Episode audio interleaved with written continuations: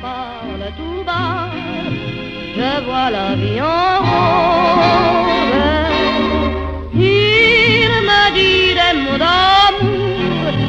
des mots de tous les jours, que ça me fait quelque chose.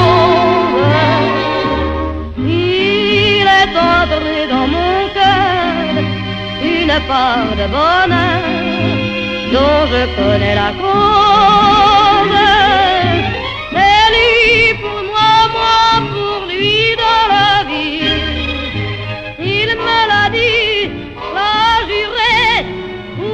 歌曲的旋律啊，可能大家都比较熟悉，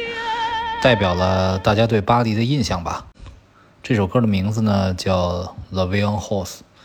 啊，这个我不会法语啊，这个发音可能不太行啊。玫瑰人生，演唱者呢是皮亚福，他是法国香颂的代表。这个香颂啊，就是法国风格的带有小资情调的流行歌曲。可能大家听过很多类似的歌曲，一听呢就能想起法国，想起巴黎。当然了，还有另外一首能够代表巴黎的乐曲，这个就是奥芬巴赫的《康康舞曲》。这个和巴黎的红磨坊是强关联的啊，去过的人都知道。那咱们再回到刚才那首歌曲啊，《The Violin Horse》。这首歌的演唱者皮亚福，她是法国最著名的女歌手，但是呢。红颜薄命，只活了四十八岁。他的墓就在巴黎的东郊，就是拉雪兹神府公墓，佩赫拉谢斯。嗯，有人叫做贝尔拉雪兹神府公墓，实际上是重复的啊，因为配合就是神府的意思，所以呢就叫拉雪兹神府公墓。这个地方啊，可能大家都挺熟悉的，因为我们中学历史课本学过。那边呢有一堵巴黎公社社员墙，当时呢19世纪巴黎公社的时候啊，最后的抵抗的这些巴黎公社的社员呢，就是在这边牺牲的。呃，当然了，这个社员墙呢只是这个墓地的很小的一部分，呃，这里面呢还是有很多的各行各业的名人安葬在这里。这个地方我去过一次，我在巴黎去过一次，我非常喜欢这个地方，因为首先呢，这个非常幽静啊，里面没有什么呃游人呃，而且呢，虽然说啊是墓地，但并不是显得特别阴森，因为它环境非常好，而且呢各种雕刻呀都非常的漂亮精美，呃，特别是呢和这些名人。联系在一起就能让人大发怀古幽情，但是呢，刚才提到的皮亚福，他的这个墓碑呢，其实是非常简朴的，就是这种简单的大理石墓碑，呃，而且呢是在一大片那个墓之间，看起来不太起眼。呃，这个拉雪兹神府公墓里呢，还有两个红颜薄命的女艺术家。而且都是女神级的人物，而且他们的墓都在这个拉雪兹神府公墓的骨灰堂里头，就是相对来说啊，就每个人都只有一个小匣子，呃，更简朴啊。这两个女神级的人物，一个就是伊莎多拉·邓肯啊，著名的舞蹈家。呃，他是美国人，但是呢，他的舞蹈具有很多的进步性。他曾经啊，嫁给了俄罗斯的这个著名的诗人啊叶赛宁，但是两个人很快就分手了。呃，邓肯五十岁的时候呢，他在法国的尼斯，他披着这个长长的围巾上了轿车，但是呢，这个呃围巾呢被卷到车轮里，所以车一启动，他立时呢就被勒死了啊，所以死的也很奇怪。还有另外一个女神人物呢，就是玛利亚·卡拉斯。呃，邓肯呢是活了五十岁，卡拉斯活了五十四岁。呃，她呢就是歌剧的女神。就实际上我们看卡拉斯的这个现在保留下来的呃音乐资料啊，基本上是黑白的，呃，录音呢单声道的居多啊，音响效果一般。但是你听了她的歌唱，你就会感觉她完全是用生命在。演唱，它并不是像现在的这种女高音的这种，呃，感觉。呃，卡拉斯呢，当然了，她其实为什么说她红颜薄命呢？她一开始嫁给一个意大利的企业家，后来呢，离婚以后，她喜欢了希腊的船王奥纳西斯，但是奥纳西斯并没有娶她，而是娶了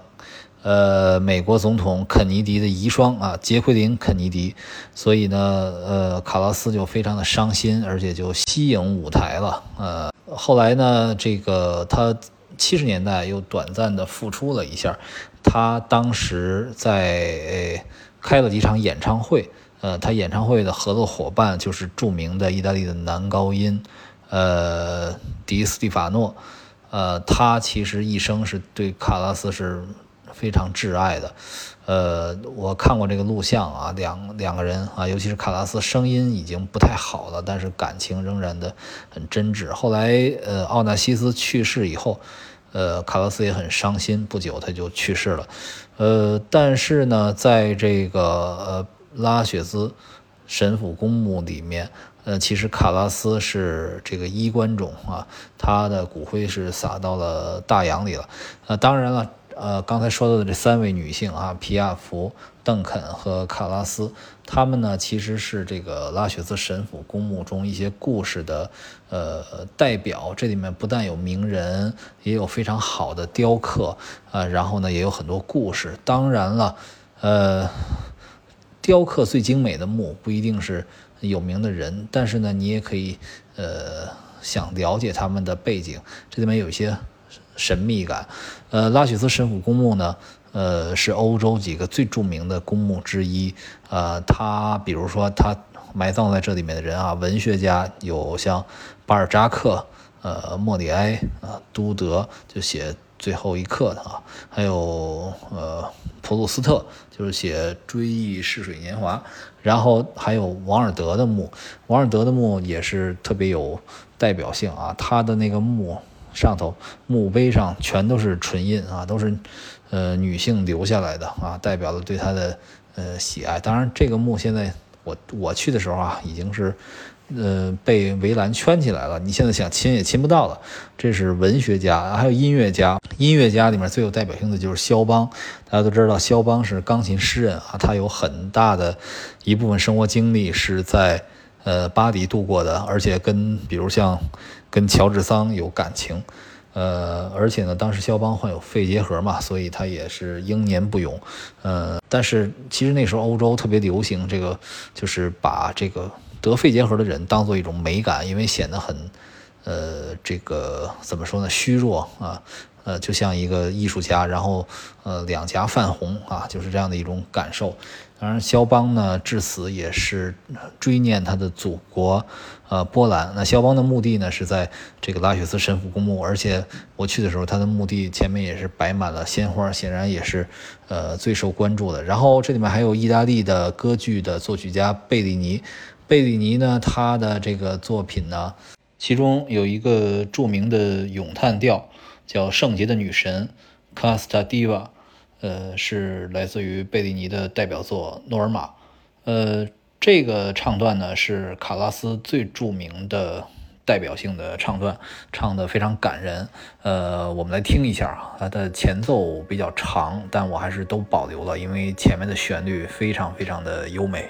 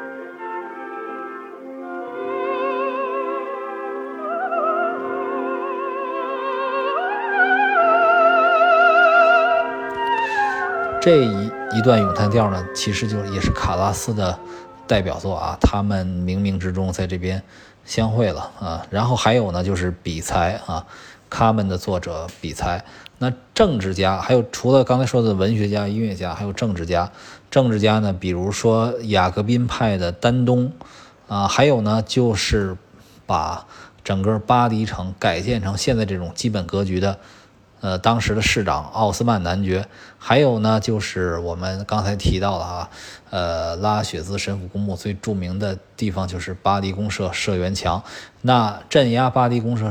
的法国，呃，当时的总统提尔，他的墓呢也在这儿，但是呢，他的墓其实是在墓区中心比较醒目的位置啊。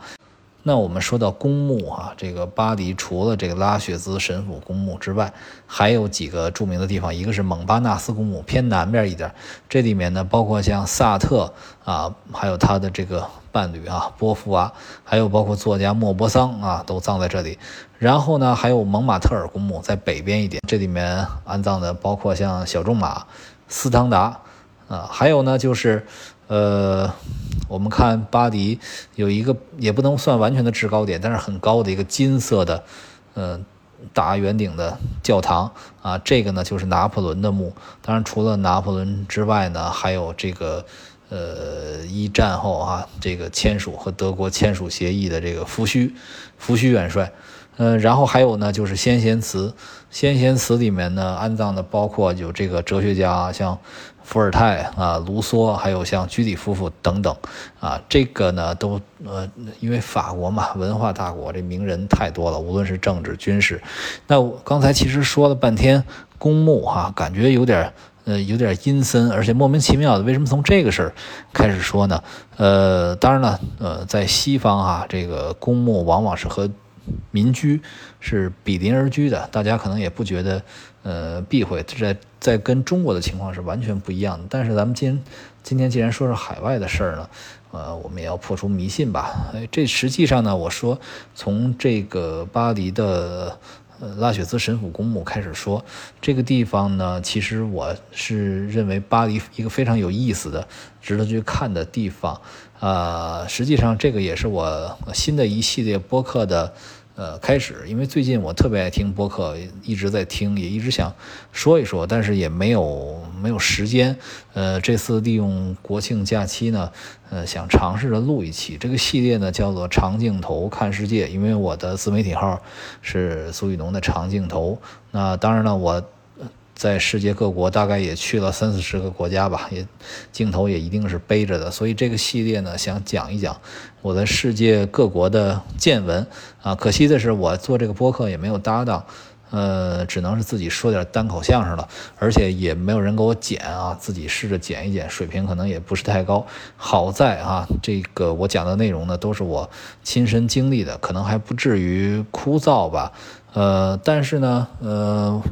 我自身的喜好和习惯来看哈，我这一期我讲巴黎，但是很多人在巴黎最喜欢的东西，我可能反倒不是特别的呃在意，所以说呢，我也不把它当成一个呃什么巴黎十大必去的旅游指南啊，我只是说一说我对巴黎的观感和呃见闻吧，呃，那这个系列长镜头看世界这个系列。为什么第一集从巴黎开始呢？因为，呃，所有的国外城市里，巴黎是我最喜欢的城市之一，可能能排前三名吧。但这三名到底是谁，我可能也一时说不清。我觉得，其实世界的大都市，呃，之所以成为大都市，它肯定是人文汇聚的地方。所以说，呃，像纽约呀、呃，巴黎呀、伦敦呐。呃，柏林呐、东京啊这些地方有明显的缺点，但是也有非常好的特点，有很多吸引人的地方。可能生活下去未必好，但至少来看一看，我觉得是非常不错的。像巴黎，我去了差不多得有十次，也是我在海外去过次数最多的一个城市。当然，最近一次去巴黎呢，已经是二零一八年的事儿了。呃，想想呢，其实。现在大家都知道这个情况，也还是挺想去的。当然了，我觉得巴黎啊，肯定有很多人不喜欢，因为呃，一个是脏啊，这个满地的这个垃圾，还有很多这个地铁里啊、地地道里啊尿骚味儿。呃，然后呢，还有一个是乱啊。这个我们去，我第一次去巴黎，导游就提醒我啊，很多著名的景点边上要提小心吉普赛人啊。他当然还有著名的呃九十三区啊，也都是比较乱。呃，还有一个问题呢，就是俗啊。这个巴黎到处都是大俗景，好像是觉得说巴黎啊就特别没劲，因为谁都知道那几个地方。呃，当然了，这个很多人喜欢巴黎，可能原因跟我不一样。我是喜欢它的文化气息啊，喜欢它的历史，喜欢它的这个风貌。但是有人肯定是喜欢购物的啊。呃，请注意啊，我讲的内容没有什么呃购物的指南。如果你要是呃想了解购物的信息，那还是请你拨台啊。呃，其实。说几句购物吧，我真的不太喜欢老佛爷和巴黎春天这个地方，因为你到了这儿呢，你没感觉出国。这这个，我对这里面几版中国游客的情况印象还是呃非常非常深刻的。这两个大商场呢，都在巴黎的最繁华的地区啊，离这个歌剧院。呃，挺近的，而且这两个商场紧挨着，呃，面积也都非常的大，所以要把它逛完，我觉得真的是一天时间也不够。我我我认识的很多人其实都是啊，来巴黎就专门在这两个地方。转了啊！这地方呢，其实呢，呃，优点是什么呢？就是第一个牌子很多，而且因为顾客太多了嘛，所以它进货也快啊。虽然说很多东西在在旅游旺季很容易卖断货，但它进货也快。而且呢，它这里面又有餐饮，又有其他的生活用品，逛起来其实还是还是一个很全面的一个呃地方。而且最核心的就是呃，中国游客最喜欢的一个词儿啊，退税啊，就是这两个商场可以直接直接办退税的。但是呢，如果说，嗯，纯粹是想要品味啊，不是想像那个，嗯，大妈一样的乱挤啊，这个想追求品味，我觉得，呃，多诺黑街啊，圣多诺黑街还是不错的啊。当然还有蒙田大街，也是一个奢侈品店集中的区域。圣多诺黑街呢比较窄，你可以经常过马路，这个店看完看那个，我觉得逛着比较方便，而且相对也热闹一点。而且呢，它其实。离这个就是刚才说的老佛爷什么的也也不远哈。我对这个圣多纳黑街印象最深的就是有一次，呃，陪着朋友来，后来逛了爱马仕店。为什么去？为什么要去爱马仕呢？爱马仕这个我也买不起啊，但是是因为，呃，爱马仕店里面有个厕所啊。其实大家都知道啊，在欧洲，如果你想在市区找一个厕所，最好的办法就是去咖啡馆。花两三欧元买一杯咖啡，这样呢，你上厕所名正言顺。否则的话，你真是为了蹭厕所，也不是不行，但很丢人的一件事儿。但是爱马仕店呢就有厕所啊，所以呢，这个那当然咱们买不起爱马仕，但用用爱马仕的厕所也觉得档次是，呃，够高的了啊。再提醒一次，在巴黎购物，只要你不是买的太多，你在奢侈品店看着觉得好的，你买了一定不后悔，不买一定会后悔。那开个玩笑，我讲讲这些巴黎的目的呢？我觉得你可以把它当成一个呃旅行指南。你嗯，我想啊，大家现在想去巴黎，估计可能短时间也也不太会去，你就听着玩玩吧。啊，但是呢，我其实录这个这期节目，或者说我来讲巴黎，我更希望的还是找到一些共鸣，就是你对巴黎的印象，如果和我所讲的有一些重合的地方，或者大家都。都有这样的一个共识，我觉得是一个，呃，很有意思的事儿。所以呢，接下来呢，我想说说巴黎，我认为几个比较有意思的点吧。一般啊，到巴黎旅游有个四大俗的项目，这我总结的。第一个是坐塞纳河游船，第二个是在这个饭饭馆里吃法国蜗牛，第三个就是看红磨坊表演，第四个就是逛老佛爷商场。啊，特别是这公务团，肯定少不了这四个项目。但是我觉得啊，除了这蜗牛啊，这个你肯定得找一个合适的地方去吃的话，剩下三个项目肯定还是值得去的哈。特别是这个塞纳河游船，当然了，塞纳河游船在这个水里哈，包括像亚历山大三世桥。啊，这个卢浮宫、奥赛博物馆啊，也都可以看到。然后最后看到这个巴黎圣母院，然后返程的时候，最后到这个埃菲尔铁塔这边掉头啊，整个巴黎的核心景点都能看得到。但是呢，如果说你的旅游时间在巴黎旅游时间不长的话，你也可以在很多著名景点去坐那个敞篷的啊双层巴士。啊，当然了，如果要是深度游的话，那就没太大必要了哈。那除了这四个俗的项目之外呢，还有最俗的几个景点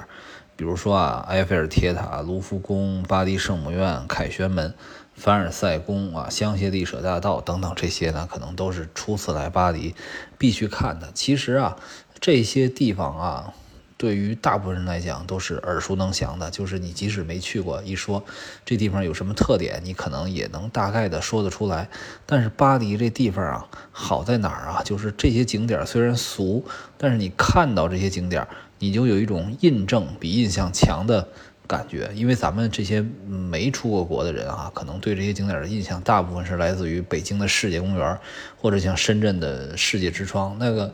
虽然能看出个形来，但整个的气势和周边的景色的搭配都完全无可比拟。所以你到了巴黎，实地看一看这些呃景点呢，还是挺受震撼的。我们也一个一个说一说啊，你比如像。埃菲尔铁塔，这个塔呀，三百二十米高。你想，它是一八八九年建成的啊，离现在一百三十多年了。一百三十多年前，那个时候我们还是光绪年间，就有一座三百二十米高的塔，而且是铁塔。这个当时得是呃多么了不起的一项成就，代表了呃在经历了工业革命之后啊，这个特别是啊西方国家的这种人，他们有一种啊无往无前的这种。呃，气势，他们觉得什么都可以用科学来战胜啊，铁塔就是这样的一个象征啊。呃，但是呢，其实对于铁塔来说，呃，其实它有三层观景台，也可以坐电梯上去啊。这电梯都有一百年的历史，但是最美好玩啊，并不是要攀上铁塔，而是在铁塔旁边去看这个塔啊所在的位置。这个地方呢叫呃托卡德侯啊，这个。地方它其实就是铁塔前面的一处相对比较高的一个平台，它旁边有一个建筑啊，叫夏佑宫啊，这是在铁塔建成之后，呃，二十世纪修建的。这个地方呢，其实看铁塔的全景拍照是最好的。正好地铁站啊，六号的托卡德侯站也在旁边，一出来地铁站一出来就是这个呃观景平台，在这地方看铁塔其实是最好的啊。然后咱们再说说这个卢浮宫啊，这个卢浮宫呢，其实建。建筑的时间非常早了，但是后来，呃，路易十四的时候呢，他，呃，建了凡尔赛宫，所以这个地方呢就被冷落了，就变成了仓库。在呃法国大革命之后呢，这个卢浮宫呢才成为了呃博物馆啊。我们不得不佩服啊，这个贝聿铭大师的呃设计建筑的这个玻璃金字塔，呃，让这个卢浮宫啊，虽然说卢浮宫里面的珍宝非常多，但是其实从外观来看啊，就是比较。普通的那种就典型的法国的这种风格，但是有了这个呃玻璃金字塔之后呢，就很明显啊画龙点睛了，而且呢，它从呃地下啊进入展馆，这样呢也也有效的疏导了这个人流。像卢浮宫呢，它其实是一一个口字形，但是缺了一边的这样的一个设计，它主要有三个馆啊，分别是德农馆，呃。然后蓄力馆和黎塞留馆，德农馆呢主要展出的是绘画作品，呃，蓄力馆呢包括了古埃及、古希腊的一些呃雕像，所以呢，你比如说像卢浮宫，大家都要看镇馆三宝啊，米洛岛的维纳斯就是断臂的维纳斯，它就在蓄力馆，然后呢，呃，胜利女神她在这个德农馆和蓄力馆的交界处。啊，当然还有蒙娜丽莎。蒙娜丽莎呢，就在啊德东馆。这镇馆三宝之前都啊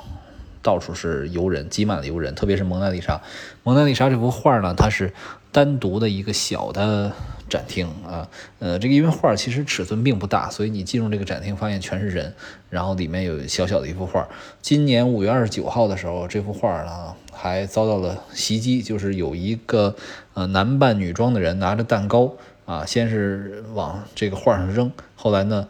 呃，发现这个画其实照着这个防弹玻璃的，然后又拿这个蛋糕在上面抹。啊，但是幸好啊，没有对这个画呢造成损害。其实我们看到西方的博物馆啊，包括欧洲、美国，它很多世界名画它没有什么保护措施。你比如我在美国，呃，纽约现代艺术馆看到这个梵高的，呃，这个星夜啊，那就是就一幅画，一个框子摆在那儿，连个罩子都没有。我觉得这要是谁上去啊，别说。给给他毁坏了，吐口口水那也够可以的。但是其实就是这样啊，他们也可能信任自己的呃这个观众吧。当然呢，呃蒙娜丽莎太不一样了，所以有格外的这样的一个呃保护啊。所以说呢，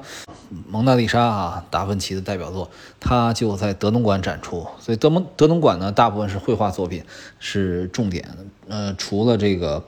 呃蒙娜丽莎之外呢，还有包括像。拿破仑的加冕啊，非常巨幅的一个画呃，美杜莎之筏啊，自由引导人民等等，这些都是非常有代表的，都是上过历史课本的这种，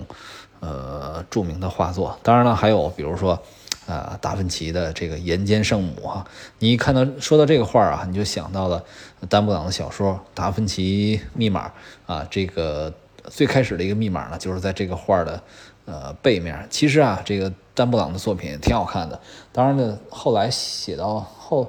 后面几部呢，有点江郎才尽了，我觉得啊。但他的这个著作其实就是就是一个旅游书。你像这个《达芬奇密码》这本书呢，他就讲了巴黎、伦敦、爱丁堡这几个地方。呃，特别是涉及到巴黎呢，除了卢浮宫啊，还有圣叙尔皮斯教堂啊。这个稍后会再说一下这个教堂。呃，最终的这个结局呢，又回到了巴黎哈，说这个呃核心的地点啊，就是在这个啊金字塔底下有一个跟它尖儿顶尖儿的一个小金字塔，在这下面，那实际上是不可能嘛，这是游人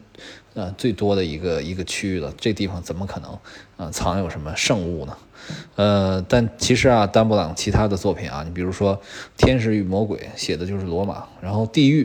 写的是佛罗伦萨和伊斯坦布尔。呃，失落的密符呢，写的是华盛顿啊。比较新的一本《本源》写的是这个毕尔巴鄂，还有巴塞罗那啊。所以这个又扯远了。咱们再说回这个卢浮宫啊，就是如果有时间的话呢，我觉得得给卢浮宫留一天时间。倒不是说你非得参参观从早到看到晚，看卢浮宫确实是太累了。呃，去卢浮宫呢也有很多有意思的纪念品，我觉得一定要买一本。那个卢浮宫的指南啊，呃，将近五百页的铜版纸的这样的一个呃画册，才十七欧元，而且有中文版啊。我觉得对于了解作品呢是非常非常有帮助的。只不过你要大大的增加你行李的这个重量。其实像卢浮宫这样的地方呢，呃，它每礼拜三到五它是晚上九点四十五才关门的。这样的话呢，你有更充足的时间去观看。呃，而且欧洲的博物馆呢，经常有这种夜场开放。当然了，这个时间可能是可遇不可求的啊。然后我们再说说这个巴黎圣母院啊。巴黎圣母院呢，一九年的四月十五号发生了大火啊，把那个尖塔烧毁了，现在也还在这个整修中啊。以法国人这种效率，估计整修也要相当长的一个呃时间啊。这个大火真的是非常让人遗憾的啊，把这么样的一个呃全人类的艺术瑰宝，呃，差点就完全毁坏了。呃，圣母院呢，其实十二世纪就开工了，修了将近两百年才完成。一方面呢，有雨果这样的作品做背书啊，让大家给它赋予了这种非常强烈的故事性。同时呢，它又是一个非常典型的哥特式的建筑，你看任何一个细节雕刻的都非常精美。嗯。我也是每次来巴黎，基本都要去圣母院去看一看啊，感受一下。有一次我记得我带着一些同事来，然后，呃，正好到了圣母院呢，这个里面正在播放啊，正在演奏管风琴。我想在大教堂里哈听到管风琴的音乐，我觉得不管你喜欢不喜欢音乐，你都会会被震撼掉啊。这就是这个管风琴音乐的呃特点。呃，圣母院呢？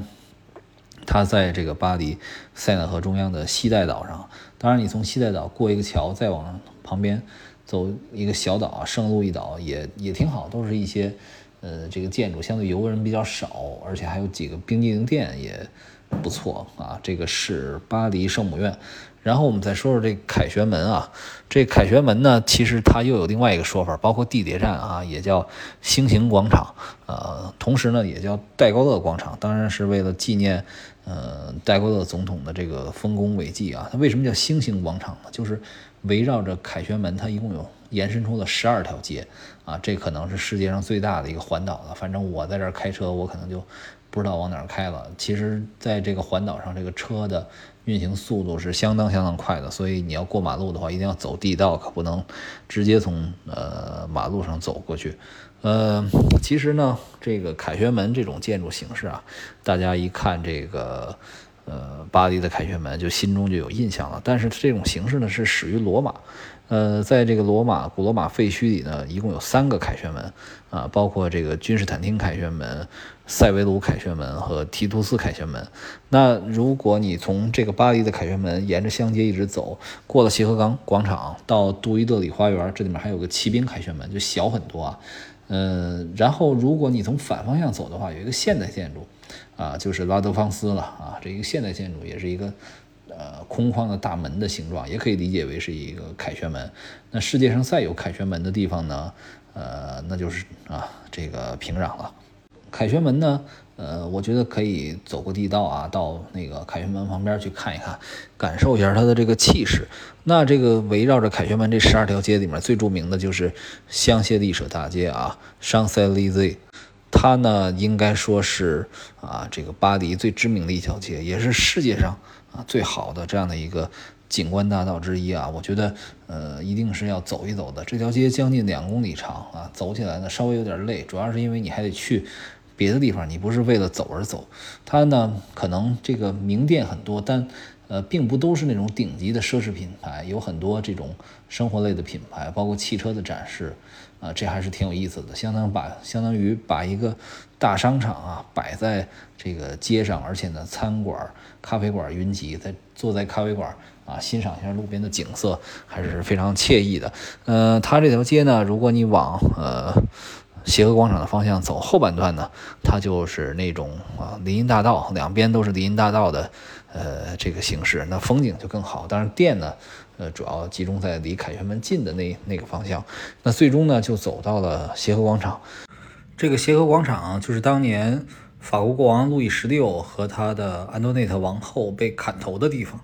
通往协和广场左右两侧，一边呢是马德莲教堂，另一边呢就是。国会大厦啊，也就是波旁宫，然后你穿过协和协和广场，再往前呢就是杜伊勒里宫花园，再过去就是卢浮宫了。所以呢，这一长串啊，这是巴黎最核心的景色啊。这个其实呢，刚才说到这个香榭丽舍大道啊，也就是香街，是世界上最美的景观大道。那我觉得，在这个是呃，其他给我印象比较深的，比如说像纽约。第五大道啊，因为它全是高楼啊，就是这个街道的宽度和楼的高度相比呢，这个楼啊高耸入云，所以让人目不暇接的一种感觉。一边走总是抬着头走啊，当然也也是一个名店街了。呃，那柏林的这个啊菩提树下大街啊，相对来说这个气势就差很多。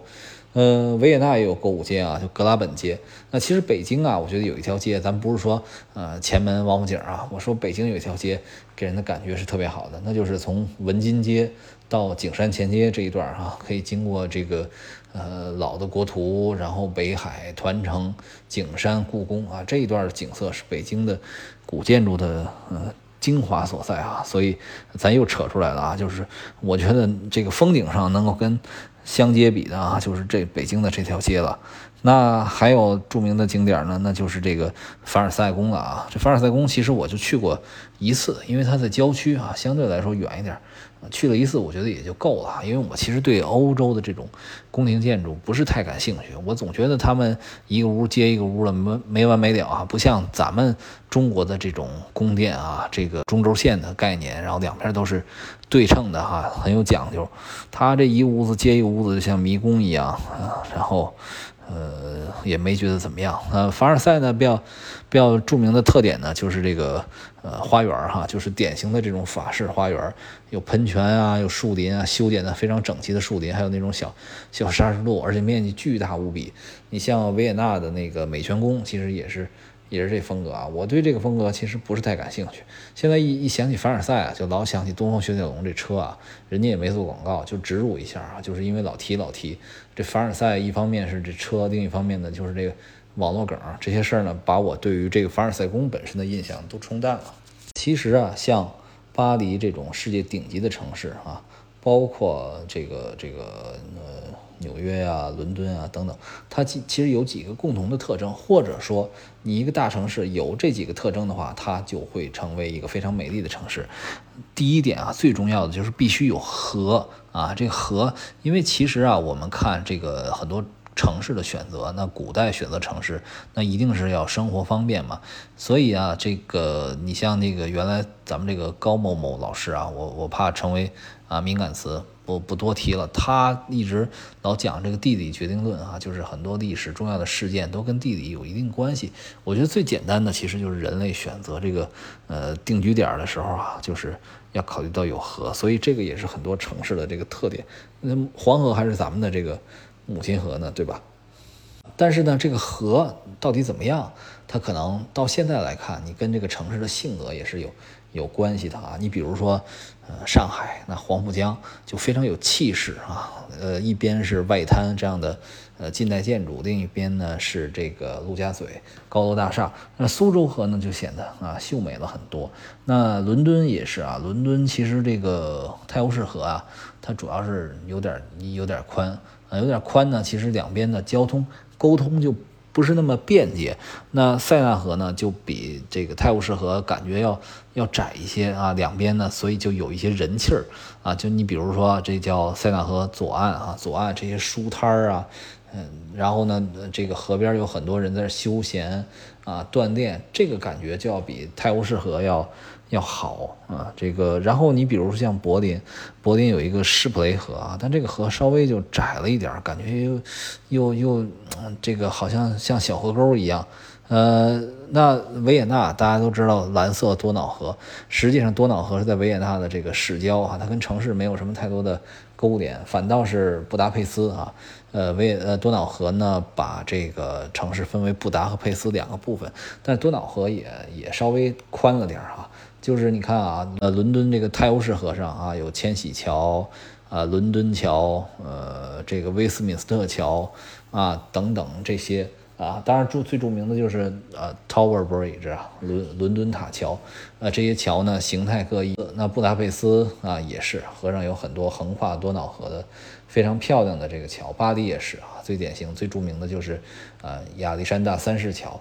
呃，所以有河就得有桥啊。呃，这个是一个特点。第二个特点呢，那就是呃古迹了啊。当然，巴黎你说算不算古城？它肯定算。但是和欧洲很多城市来比，你和罗马你肯定是没法比的。那罗马动不动就是上千年的建筑。当然了，你要和别的地方比，呃，伦敦是十六世纪着了一次大火。呃，这个然后德国的大的城市基本上二战时候都炸废了，都是重新重新建的。所以巴黎要这么算呢，其实也也算是古城吧。越是大的城市，遭的遭受的劫难越多。那巴黎呢，它历史上没有遭受太多的劫难，但主要呢是十九世纪末啊，这个巴黎的市长奥斯曼，他改造了整个巴黎的这个城市，比如说呃下水道的问题，整个建筑的问题，核心景点的问题啊，整个景色搭配的问题。呃，虽然说大拆大建呢，引引发了很多争议，但是至少留下来现在的巴黎呢，还是非常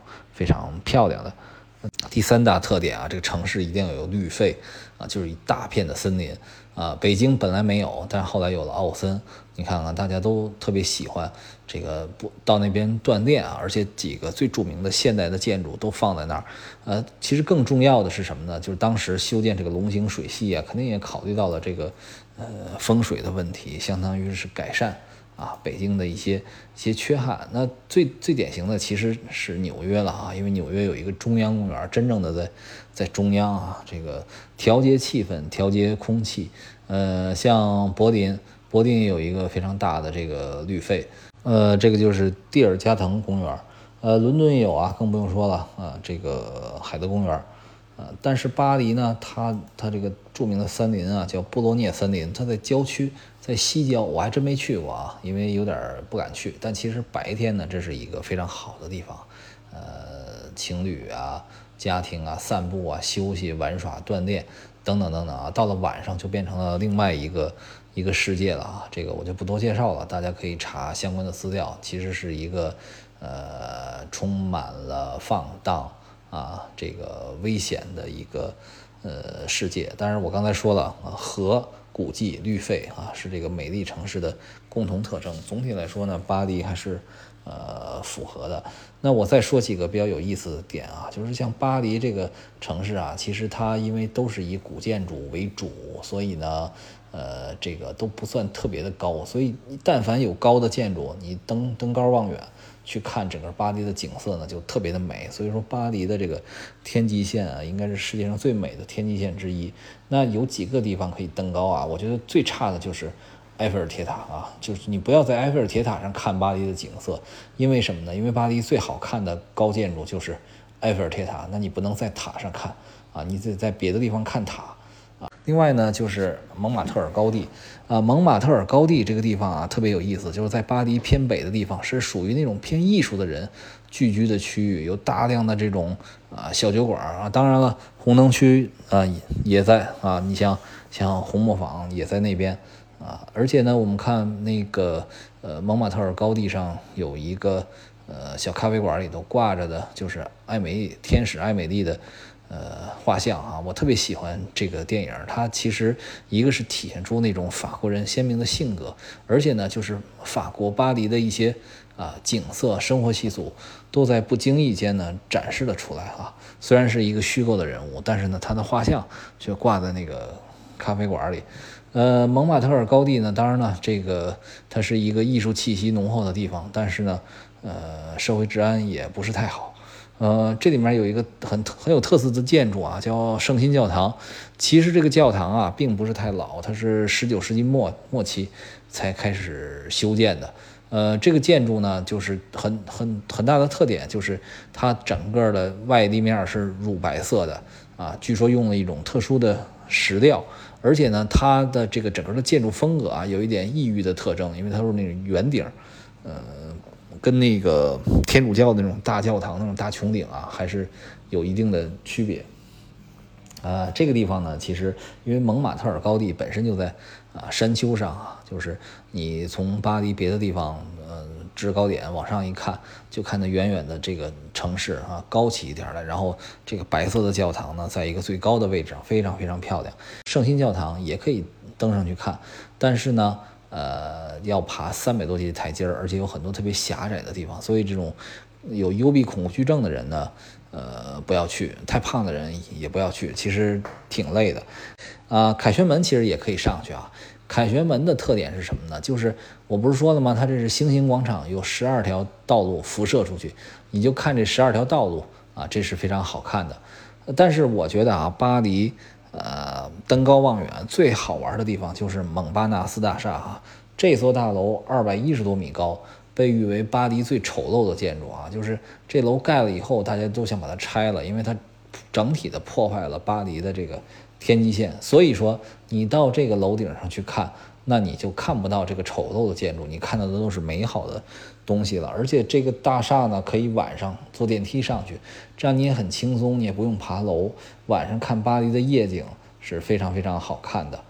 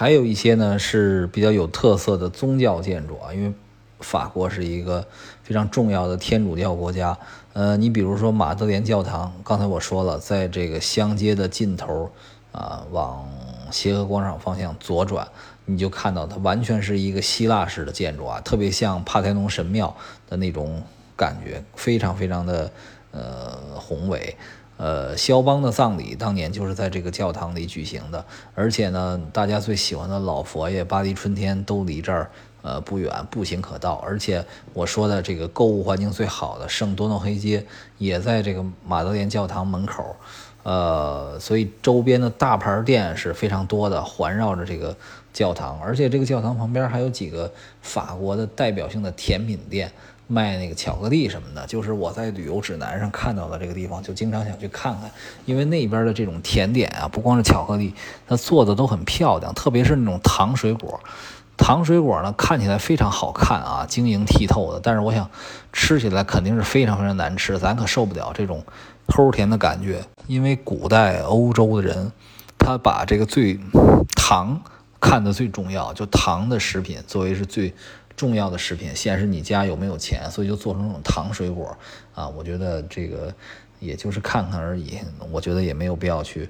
呃尝一尝啊。这马德莲教堂呢，呃进去也不收费，也。既然去购物了，可以进去看看。反正里头，这个没有礼拜、没有宗教活动的时候，进去歇一脚、坐一会儿也挺舒服的。因为里面又凉快，然后又又让人心情宁静。还有一个地方呢，就是这个呃圣叙尔皮斯教堂了啊，就是刚才咱们提到达芬奇密码的时候，而被呃作为一个故事情节中相当于一个掩护所吧，就是这个反派哈，连着杀死了呃四个这个巡山隐修会的。呃，重要人物啊，他们死的时候都指指示，都说哈，这个呃相关的秘密呢就藏在这个叙尔皮斯教堂里，所以呢反派就到了这个教堂，呃，但是呢他最终发现哈，这个找到了相关的物品，但是相当于一个保险装置吧，就是想把线索中断在这里。这个圣叙尔皮斯教堂其实规模是非常大的，它内部呢有一条金属线哈，呃，被叫做玫瑰线。呃，在这个格林尼治的这个被确定为本初子午线之前，以前的这个零经度线呢是穿过圣叙尔皮斯教堂的，在这个内部呢，它通过呃这一条金线一直在伸向教堂内部的一个方尖碑啊，这方尖碑啊本身是埃及崇拜太阳的象征，但是法国人就特别喜欢。或者说，整个欧美西方人都喜欢方尖碑，所以巴黎就有很多的方尖碑啊。最典最著名的就是在这个协和广场的门口，还有包括波旁宫门口，还有呢这个呃望都姆广场也有方尖碑。这个望都姆广场也是一个大牌店云集的地方，可以说是低调奢华。呃，当年啊，一九九七年八月三十一号，戴安娜王妃当时呢就是住在。呃，望都姆广场的丽兹酒店，然后乘车出发，最后呢，在阿尔马桥旁边的隧道里啊遇到车祸，呃，不幸遇难。那如今呢，在这个阿尔马桥这个路边上啊，还有一个戴安娜的一个纪念碑，呃，路过的时候可以看一看。呃，当然，这个著著名的教堂，除了刚才说的这两个呢，还有包括像呃圣丹尼教堂啊，圣丹尼教堂其实它是。呃，历代法国国王的陵墓所在地啊，规模也很大的。提到欧洲这些国家的帝王啊，我们看前不久刚刚举行的英国女王伊丽莎白二世的国葬，她最后的灵柩呢，就是葬在温莎城堡的圣乔治教堂的地下室里。实际上，她和很多王室成员，包括她的丈夫、啊她的母亲、她的妹妹，都是灵柩摆在这个地下室里，并不是像咱们中国这样，呃入土为安。实际上，呃圣丹尼的这些法国的陵墓呢，其实也都是一些石棺，呃。呃，在法国大革命之后呢，曾经被呃挖出来过啊，后来呢，现在又摆放在这里。其实，呃，无论是呃法国、德国、呃英国，其实很多呃国王他们的呃。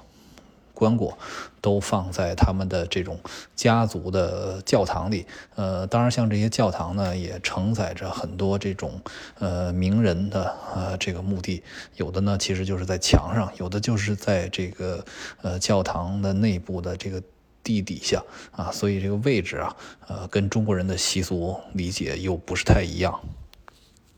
但是在因为在九十三区啊，我有点心理阴影，就一直没去过。呃，其实呢，也有一些这个类似于教堂的建筑，你比如说像先贤祠啊，刚才提到了，它本身建的时候是座教堂，但是呢，后来就改成了这个安葬这种啊法国历史上名人的呃一个建筑，它的名字也叫那个 Pantheon，就是跟那个呃罗马的万神殿名字是一样的啊，但是呃，如果从建筑的宏大程度来看，我觉得，啊，万神殿作为一个两千年前的建筑，那还是更胜一筹的。然后还有呢，就是荣军院啊，荣军院当时是路易十四让这个呃伤兵啊，在战争中受伤的军人居住的、养伤的这样的一个地方。现在呢是这个军事博物馆，它里面有很多非常有意思的武器、兵器，值得一看。那荣军院的尽头啊，就是这个。金色顶的这个拿破仑墓啊，刚才开头我也说过了，这个拿破仑这个墓呢，在正中间啊，这个一个呃巨大的这个呃红色的大理石的这样的一个石棺啊，这如此隆重的场所啊，也代表了法国人民对这个拿破仑的崇敬啊，毕竟他是法国历史上可能是呃知名度最高的一个人了。当然啊，除了这些景点之外，其实逛逛街也挺好啊，看看小店儿，呃，喝点咖啡，呃，移步换景。呃，巴黎虽然是一个特别大的城市啊，但是呢，它其实特别著名的或者说特别好逛的地方呢，相对来说啊，比较。集中，其实你看巴黎的这个地形啊，它它有一个分区的概念，它这个区呢就像蜗牛一样，就是按照顺时针，呃，由里向外逐步的去旋转。那卢浮宫呢就是一区，像圣母院呢就在第四区，埃菲尔铁塔在第七区，香榭丽舍大道呢是八区，呃，歌剧院呢在九区，大概啊逐逐渐的往外去转，转到好几十区这样的一个概念。然后整个巴黎呢就塞纳河穿过了市中心。它的偏南一点啊，叫做左岸。这左岸呢，基本上那种特别大的知名的景点呢比较少，主要是埃菲尔铁塔在左岸，还有像呃荣军院。但是它相对来说呢，就比较偏文艺一些啊，文艺范儿。呃，而右岸呢，就是像卢浮宫啊，呃，什么歌剧院啊，呃，凯旋门啊，呃，这些呢都在右岸，就是偏一些宏大的。呃，景点儿，呃，但是除了这些景点之外呢，呃，比如说啊，我们可以以这个巴黎圣母院所在的这个西带岛啊为划分，西带岛呃往南啊过了桥，其实呢它有一个明显有一个呃圣米歇尔屠龙的这样的一个雕像，从这边往西一点呢就是圣哲曼德佩区，这个区呢，嗯。比如说，它有很多呃咖啡馆，像知名的这个双叟咖啡馆啊，就是当年萨特和波伏娃一直来的这么一个地方。这些地方呢，就是啊呃，整个一边呃，任何一条街也不用指路，沿着一条街随便一走，就可以看到很多有意思的东西。那偏东一点呢，就是拉丁区啊，索邦大学就在这个位置。我上次走着走着就走到人家那个。教室里头去了，呃，我记得在那边有一次看到一个店，印象非常的深刻啊，那是很多年前了。那个店呢，当时还不知道这叫手办啊，以为就是玩具。但是呢，我因为特别喜欢《丁丁历险记》嘛，《丁丁历险记》呢是出自于比利时，它其实也算是这个法语区的呃文化啊。当时看到《丁丁历历险记》的很多手办，巨贵无比，但是做的无比的逼真，而且早在十年前啊，我就在。那个店里看到了各种哈利波特的魔杖，现在我们看不新鲜了啊，环球影城到处都有。但是当时来看呢，这个新鲜感啊是非常之之强的，就类似于啊这种好玩的小店，各种风格的，呃非常多。那如果你去这个西带岛往北一点，往北再偏东一点呢，那就是马黑区。这个地方呢，其实以前都是贵族的大宅哈，呃有很多这个环境优雅的博物馆，比如说呃雨果的博物馆啊等等。呃，但是呢，这个地方也有很多各种各样的小店啊，那个偏艺术气息的，偏呃个性创意一点的。呃，我在那边呢，印象比较深的是有一次吃那个法拉菲，就是犹太的食品啊，就是呃，相当于什么呢？犹犹太的鸡蛋灌饼啊。当然这里面它没有没有鸡蛋，它里面有一些蔬菜啊，素丸子啊，也可以放肉，再加一点酱。呃，就是大饼卷一切啊，这个又管饱又好吃。其实，在当然了，这个法拉菲像这种犹太食品，并不是哪儿都有。但一般来说啊，在这个呃欧洲，如果你没多少钱，是吧？你最最管饱又随时能买的就是这土耳其烤肉了啊。这个其实也是啊，卷一切啊，卷各种各样的这个肉，呃，几几块欧元就能吃得非常之饱。呃，这个呢是呃逛街，然后我想呢再重点啊说一说这个艺术，因为呢我是非常喜欢古典音乐的，所以我觉得以后我要再录这个系列的节目，肯定也会重点写这个音乐的体验。但实际上呢，我在这个呃巴黎啊，这个音乐的体验并不是太多。巴黎最著名的音乐建筑呢，就是。呃，加涅歌剧院了啊，就是在这个市中心闹市区非常醒目的位置的一个歌剧院。其实欧洲各地著名的歌剧院里，好多都非常简朴。你比如说像米兰斯卡拉歌剧院，里面也非常豪华，而且呢又是鼎鼎有名。但是从外面看啊，就非常简朴。呃，像这个维也纳维也纳歌剧院，其实。一般吧，也不是那么很漂亮。包括，呃，伦敦的科文特花园啊，歌剧院其实也是外面都很简朴。但加涅歌剧院不然啊，非常非常的漂亮啊。大概十九世纪末，呃，建成的，里面的规模呢非常宏大。而且呢，这个歌剧院呢，我们可以产生两个特别有名的联想。第一个呢，就是音乐剧。呃，歌剧魅影啊，这个歌剧魅影就是以这个加涅歌剧院作为故事的发生地。当然了，歌魅歌剧魅影是音乐剧的一个代表作啊，在伦敦西区和美国的百老汇，呃都有。但是呢，可惜这个美国百老汇的版本马上就就停演了啊，这也是非常遗憾的。因为我们提起整个音乐剧这个品类，最著名的就是这个歌剧魅影。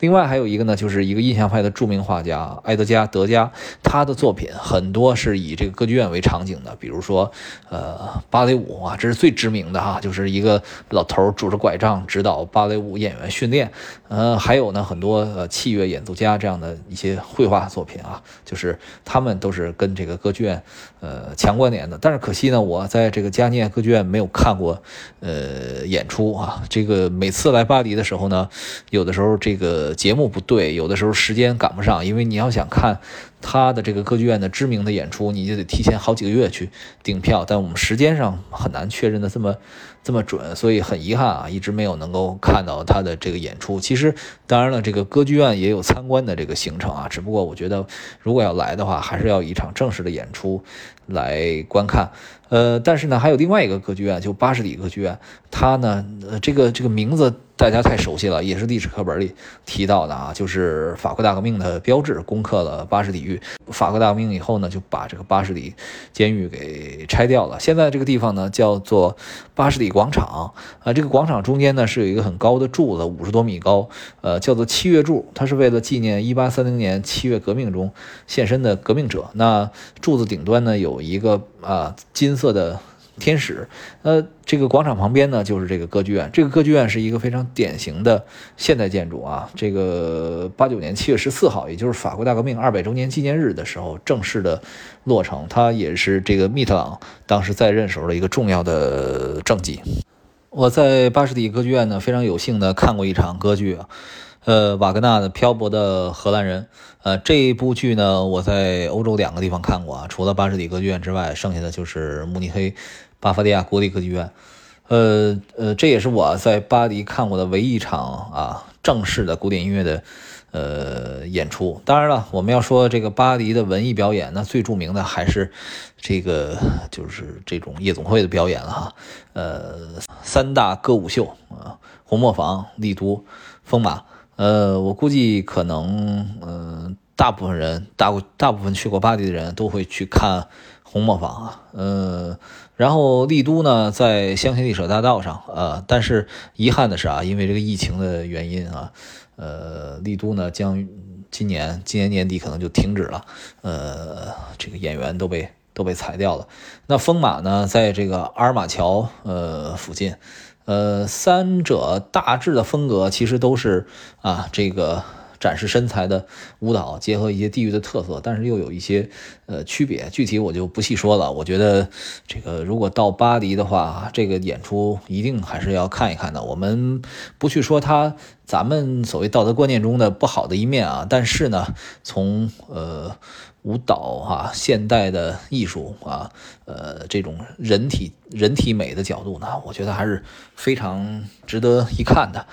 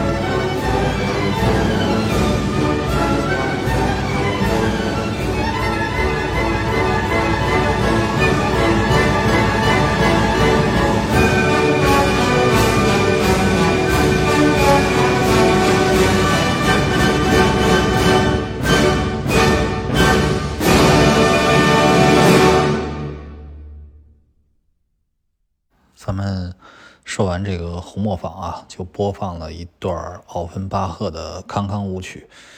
呃，大家可以脑补一下啊。呃，红磨坊里头无上装、大腿高抬的这种热烈的气氛，好像我们遭遇了疫情之后呢，以往那种欢快的氛围就少了很多啊。我们只能从音乐中去弥补。呃，这个康康舞曲呢，是这个奥芬巴赫的轻歌剧，呃，《欢乐的巴黎人》中的呃一个重要的。片段啊，当然呢，也是奥芬巴赫创造的最伟大的旋律。他有这个旋律，足以笑傲江湖了啊！当时这个除了这种正歌剧之外呢，呃，在欧洲也非常流行轻歌剧啊。代表的作者呢，就是奥芬巴赫，还有呃小约翰施特劳斯、苏佩啊、雷哈尔这些人。这种轻歌剧呢。和正歌剧相比呢，相对来说比较轻松愉快，所以呢，也经常有这种比较欢快的曲目，而且它和歌剧不一样啊。就是如果观众觉得，呃，你这个片段非常有意思，还可以让呃安可一遍啊，就是呃重新演奏、重新演唱一遍。所以轻歌剧里面呢，经常有这样啊非常欢乐的场面。呃，那除了这个文艺表演之外啊，我觉得，呃，艺术方面呢，刚才讲了讲这个卢浮宫。呃，我觉得这个相对来说啊，奥赛博物馆啊，在某种程度而言比卢浮宫还好，因为它的艺术展品呢更集中一些，偏重于呃近代啊，这个以印象派的作品为主，比如说像马奈啊、高更、梵高、德加、雷诺阿、莫奈啊，这些就是我们在美术课本上耳熟能详的一些名字，我们可以亲眼去看到这些作品啊。卢浮宫的作品当然了，也都是举世珍宝，但是它。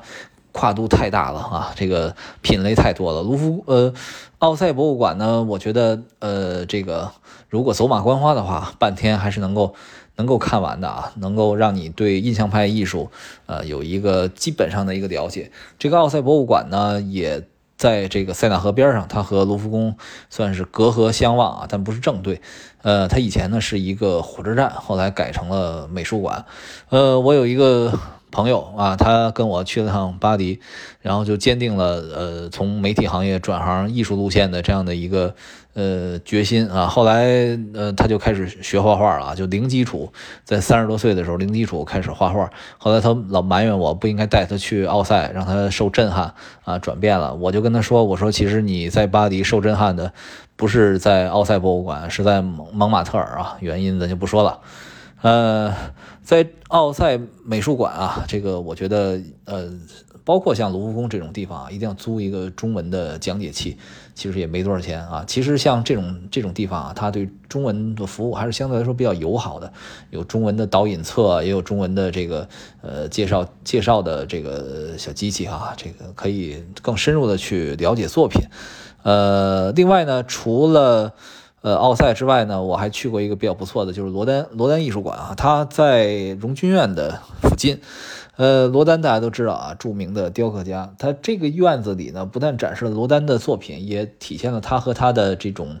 啊，他的情侣啊，呃，卡米尔的一些生活，有有很多作品呢是他们呃共同做的，也有的呢是卡米尔的作品。当然了，像罗丹的最重要的像思想者啊、加莱义民，还有巴尔扎克的雕像等等，都在这个馆里展出。像他这个馆啊，面积不大，看两个小时一两个小时出来了，但是环境其实非常好，让人觉得非常非常舒服啊，在这个。呃，法国风格的这种小院子里，踩着碎石地啊，在林荫道下，然后能欣赏一些展品，是非常美好的一种感受。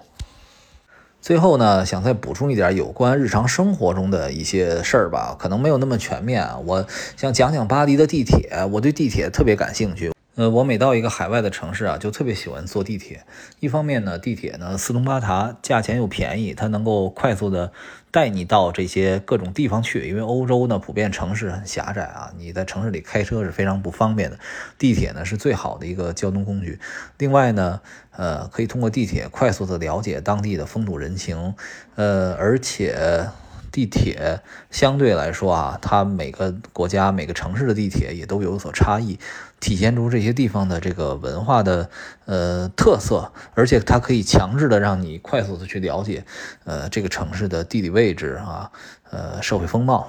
巴黎的地铁呢有十四条主线和两条支线，总共是三百零三个车站。它也属于欧洲很早去修建地铁的这样的一个城市，所以说呢，它的地铁呢有局限啊。现在来看呢，相对来说比较破旧，而且呢，再拓展的余地呃也不大了。但是呢，啊，对于巴黎来讲呢，仍然是最好的一个交通工具。当然，除了地铁之外呢，还有它的这种啊，相当于呃铁路线，就是连接市区和郊区的啊。呃，英文叫 R E R，但是如果法语读就比较别扭啊哎和哎就是很很这读音我一直发不准啊。如果说你去凡尔赛宫，你就要坐这个铁路；如果你进从机场进城，你肯定也要坐这个铁路。一般呃从机场进城呢，在类似于像呃巴黎北站或者 Châtelet 这这种地方再换乘地铁，相对来说呢也是比较。比较方便的啊，这个其实这个巴黎这个地铁比较老啊，它就有很多不方便的地方。第一个是买票啊，它有的站特别小，它连那个售票机都都没有，而且它的票呢分成好几种，呃，包括次票啊、天票、三天票、五天票。呃，等等等等，要看你在这个合适的时间啊，这个选择合适的票种。但你只要是有了票呢，你进进出出就非常方便了。它这个地方呢是进站验票，就是需要呃把票插到那个插卡机里，呃，出站的时候直接就呃出门了。呃，据说现在也能用微信买票了啊，因为我后来也没再去巴黎，就不了解这个呃这个情况。呃，然后呢，你去什么地方的时候，你一定要看这条线它的这个呃结尾站，就是呃，因为它。同一条线，不同的方向，它是在呃，一般来说是在对立的站台上，它不像咱们北京的地铁啊，大部分是都在同一站台上，所以呢，你别坐错了方向，你要看你这个方向啊，这个终点站是哪儿，然后你往哪个方向走。而且呢，巴黎的这个呃地铁列车呢，大部分都比较小，也比较破，呃，基本上呢。呃，一一个车厢也容纳不了多少人，而且它的座位呢，它是呃不是那种像北京地铁一样，它是那种横座啊，它是一排一排的，然后座位也其实也呃很少。呃，下车的时候呢，呃有很多老地铁还需要搬一下门把手啊，但这种感觉好像挺好啊，挺挺有一种破旧感啊，呃怀旧感，我觉得这个挺有意思，我就下车的时候特别喜欢掰一下那把手，呃。而且呢，这个像它的这个地铁啊，修来修去的，有曲里拐弯的这个路线，呃，其实拿大行李是不太方便的。也就是说，它电梯啊、什么扶梯啊这种都相对来说呢比较少，所以拿着行李，呃，比较麻烦。这个老式的列车啊，我一直不明白，它那个车轮，它与铁轨呃接触，它肯定是那种。呃，钢铁的那种车轮啊，但是它为什么它外面还有一个橡胶的那种轮子？呃，在刹车的时候老发生呲啦呲啦的声音啊，一直不明白是什么意思。巴黎这几条地铁呢，我最常坐的是六号线，因为呃，一般来说啊，我去巴黎好几次都住在意大利广场一带，那一带呢，呃，如果从那边比如去凯旋门，那就坐六号线。呃，好几次去巴黎都是因为。呃，去巴黎车展，那巴黎车展呢，在那个凡尔赛门这一站，所以也要需要坐六号线去，呃，换乘。六号线里，我有一有一站印象特别深，因为六号线它有很大的比重是在地上行驶，是在高架桥上。然后有一个地方呢，就是都是那种巴黎的传统的这种建筑啊，就是带那个。藏青色呃屋顶那种阁楼，突然一闪现，你就看到出现了埃菲尔铁塔和呃塔下面的塞纳河，就一下子惊艳到了。这种感觉，我每次坐六号线，每次看了都觉得特别好看，都觉得特别的爽啊。这是六号线，然后像二号线，如果你去蒙马特尔，那你就坐二号线，呃，有一站叫安维尔，呃，他下了下了车不久呢，就是那个通往圣心教堂的那个。呃，缆车啊，它有一个小缆车，是呃可以免去你爬山之苦的。呃，其实很短很短的一节路啊，一个小缆车，用地铁票也也可以坐。呃，还有呢，就是像一号线，一号线啊，它有点像北京那个一号线，相对来说，在巴黎车厢呢比较现代，呃，也比较宽敞。它呢从拉德芳斯，然后经过凯旋门，然后相接的这几站哈，包括这个罗斯福站啊、克里蒙梭站哈，这香榭丽舍大街挺奇怪的啊，就是它呃用这个一战、二战的几个著名的人物哈，一战时候的法国总理克里蒙梭，然后。二战时候的美国总统罗斯福，然后这个呃街上还有戴高乐的雕像啊，就经过了这几站，然后到协和广场啊，这个卢浮宫，这个都是是一号线，相当于是它的呃大动脉线啊，然后还有十三号线，十三号线呢经过了歌剧院。呃，这些地方啊，相对来说呢，购物比较比较方便。呃，刚才说的六号和十三号线啊，就是我每次去巴黎，一般都喜欢住在呃十三区。十三区呢，就是它的华人区。呃，那边啊有好几家这个越南粉店，特别好吃啊。我每次去巴黎都要都要吃一顿，感觉味道很香。而且呢，一般你去欧洲啊，你老吃西餐快餐，突然来这么一个热汤面啊，这个有东方风味的。呃饮食，就会感觉非常的呃舒服。而且意大利广场它还有一个优势啊，就是呃，当然它里面有一些快捷酒店啊，也比较便宜。嗯，它这个地方呢，它是三条呃地铁线的这个交汇，这样的话进城也非常方便。虽然说它比较偏南一点的位置了啊，但是对我来说呢很方便，每次都喜欢住在这这个地方。但是呃，对于巴黎的这个餐饮啊，我也不想做过多的讲解了，因为我去巴黎基本上这个穷游比较多啊，基本上吃点快餐就解决问题了我对这个法国大餐也没有太多的感觉，而且每次。都是玩嘛，时间很紧凑，呃，吃法国大餐一道一道的，一晚上，我我觉得我印象最深的是有一次在美国，呃，这个呃路易斯安那州还是还是哪个地方啊，这个。呃，吃法国大餐，后来因为刚到美国，时差还没倒过来，吃着吃着自己都睡着了啊。这样的话，这个按照这种西餐的习惯啊，厨师还要过来问候你一下啊，问问你吃的怎么样。一看大家睡得东倒西歪的，肯定是非常愤怒的。呃，感觉了啊，所以在巴黎经常也不过就是啊，吃吃点这个呃 dinner kebab 啊，这种土耳其烤肉啊什么的，就就解决问题了。当然越南粉呢是呃最爱啊，这个感觉吃着最舒服。那现在呢，关于巴黎的事儿啊，基本上说完了。在结尾的部分呢，我还想呃说点小观点，就是其实我这期节目呢。呃，谈了巴黎的一些所见所闻，那也是出于真情实感的。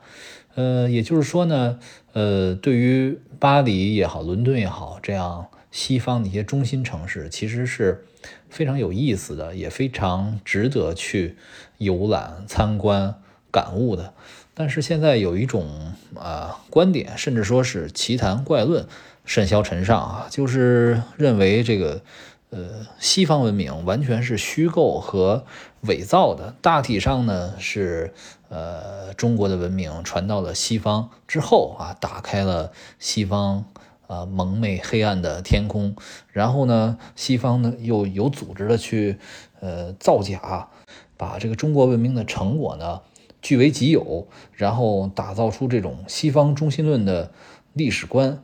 啊，有人甚至出了这种煌煌数十万元的。巨著啊，说只有认清西方中心论的真实面目啊，才能彰显中华文明的灿烂光辉。我觉得这个观点啊，这个本来啊不值一驳，但是呢，我就奇怪的是，有很多受过高等教育啊，而且呢，呃，在某些专业特长上很有水平的人，也经常持此怪论，我就觉得很奇怪了哈。我个人的。感觉哈，第一，说实话啊，这些呃博导西方文明的巨著，其实我也呃没太看过啊。这个也是看起来啊旁征博引，但是其实我觉得从基本的做人的道理上来讲呢，都有点不值一驳啊。第一个，我觉得就是认知的问题。其实我们看呃法国，我们在巴黎，无论是卢浮宫还是奥赛博物馆，但是你看到这些古代的作品，从古希腊、古埃及一直到。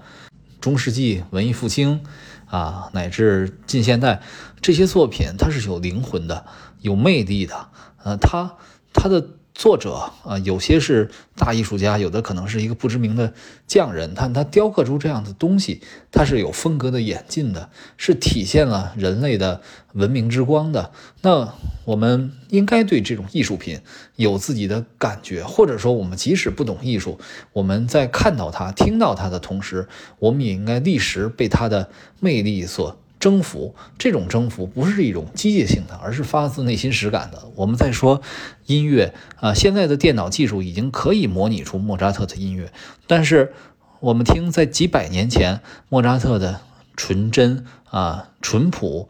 啊这种来自于心灵的声音，你是无法去伪造和模仿的。再加上巴赫啊，出自于对宗教的虔诚，出自于自己。头脑中非常精密的对音乐的概念，才能创造出这样伟大的音乐。这也不是简单的一个伪造就可以达成的。所以我觉得提出这样观点的人，要么就是啊坐井观天，你根本没有看过外面的世界；要么呢，就是你对这种艺术毫无感觉，你忽略了这个文明中真实的价值。第二个呢，就是可能性的问题。呃，其实呢。呃，欧洲一直是处在一个四分五裂的状态，真正大一统的国家，啊，只只是出现在阶段性。呃，比如说像德国，呃，直到呃十九世纪末才实现了统一；意大利也是十八，也是十九世纪中叶才实现了呃真正的。统一。那如果说，呃，西方文明要全面造假，它总得有一个目标吧，它总得有一个组织者吧，这得协调多少资源才能达到这样的一个目的啊？那这个直到工业革命出现之后，欧洲的这些国家的国力啊，有了。飞速的发展，当然科技也在进步，这里面不排除有很多掠夺的过程，也不排除窃取了很多文明的成果，但总体来说，不能说啊西方国家是一无是处的。我觉得没有任何一个人、一个组织、一个国家有这样的组织能力，能够如此大规模的系统性的造假。第三个，我觉得就是一个历史观的问题：什么是古？什么是今？什么是真？什么是假？我觉得它，你不能忽略它的时代性。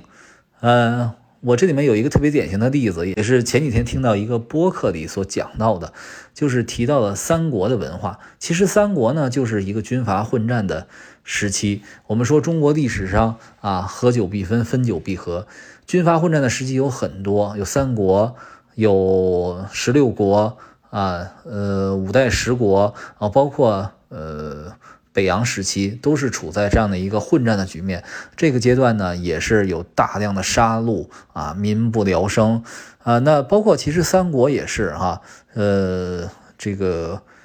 献帝或者说汉朝啊，从长安迁到洛阳，后来又到了许都啊，都是因为故都已经被破坏殆尽啊，老百姓没有饭吃啊。呃，十室九空，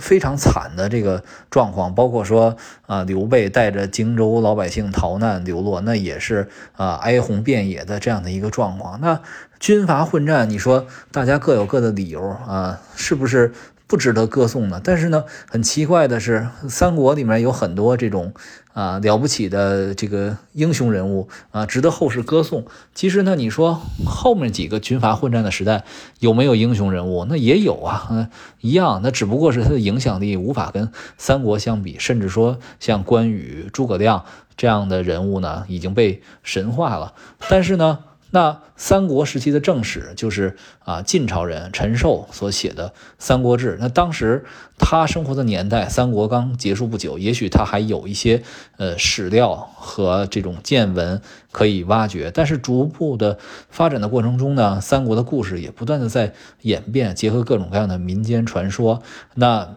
到了罗贯中的《三国演义》，那成了一个集大成者。这里面啊，有一些刚才说到的人物，也有一些类似于《空城计》啊，还有呃草船借箭、借东风这样的故事啊，充满了呃玄幻的这个色彩。那显然，我们从历史上考证，这些事情是不存在的。但是呢，这些故事的产生其实都是有原因的，结合了呃民间，结合了人们一些美好的想象，也结合了当时的一些条件。那在这个过程中，就是说从真正的事件的发生，到《三国志》这样的正史，到《三国演义》这样的小说，乃至到现在又变成了游戏、动漫啊，各种呃古装剧，它。不断的去解构，这其实也是一个历史发展的过程。我们不能说只把三国时代发生的一二三四几件事儿当成真正的历史，而忽视了后世的这样的一个演化的进程。呃，这个历历史长河的发展本身也是。历史，所以这个其实是一个很有意思的事情。何况，即使是陈寿写《三国志》，他也不能确认每一件事情都是真实的，因为他有他自己的观点。那个时候的信息保存又不那么发达。我们说《史记》，或者说更古老的历史，也未必就是呃真实的历史。那历史呢，它其实也有时代的局限。你比如说像西方，在中世纪时期啊，呃，只有神学。神学界的人士啊，宗教界的人士掌握了呃知识的这种传播权啊，他们凭借着自己的这种专属的一些能力，才能把一些信息传递下来。所以，我们说那是一个比较黑暗的时期。那在这个阶段，也并不是没有文明的闪光。呃，同时呢，呃，这个受于客观条件，那可能信息的传递上也会出现不同呃各种各样的这个问题。那到了十七、十八世纪，其实。中国的文明呢，也在西方大为流行，被认为是一种时尚的象征。那有很多东西呢，呃，从古代的四大发明到后来的一些呃文艺作品啊、穿着习惯，或者说生活方式、哲学思想，都不断的传入西方，在这个过程中也不断的演化。那我们也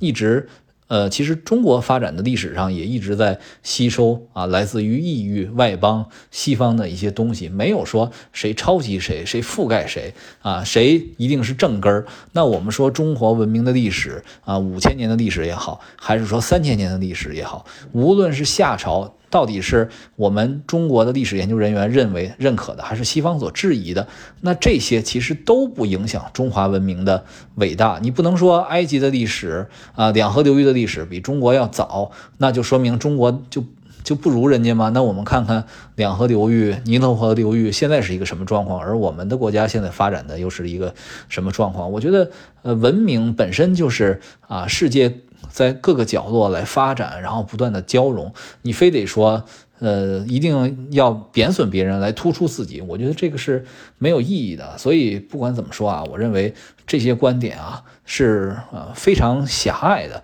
我们不必。呃，以这样的角度来树立文明之间的对立，我们还是要看到文明的优点。我觉得我们去享受文明的成果，我们看到一幅美好的画，听一首美妙的呃音乐，我们看到一一座宏大的建筑，我们心生感叹敬佩，这个才是我们啊，无论是到海外呃求学游览，还是说我们更广泛的去学习知识，所应该有的这样的一个正确的感受。那今天呢，就说到这里。呃，下一集呢，我想说一说柏林。呃，因为柏林这个城市啊，啊，它不光是欧洲的一个重要的城市，也是呃德国的首都，它也是一个艺术的城市。而且呢，由于特定的历史阶段，导致柏林呢曾经被分为东西两个部分。虽然说现在已经统一了，但是呢，仍然存在着。文化上的啊一些表象上的一些差异，所以让让人觉得柏林是一个非常有魅力的地方啊。我想下次说一说这个地方，而且呢会重点结合一些呃音乐方面的体验，因为毕竟柏林可以说是一个音乐之都。当然了，不知道呃什么时候才有时间去录制这一期节目。那我们今天的内容呢就呃先到这里，大家下次再见了。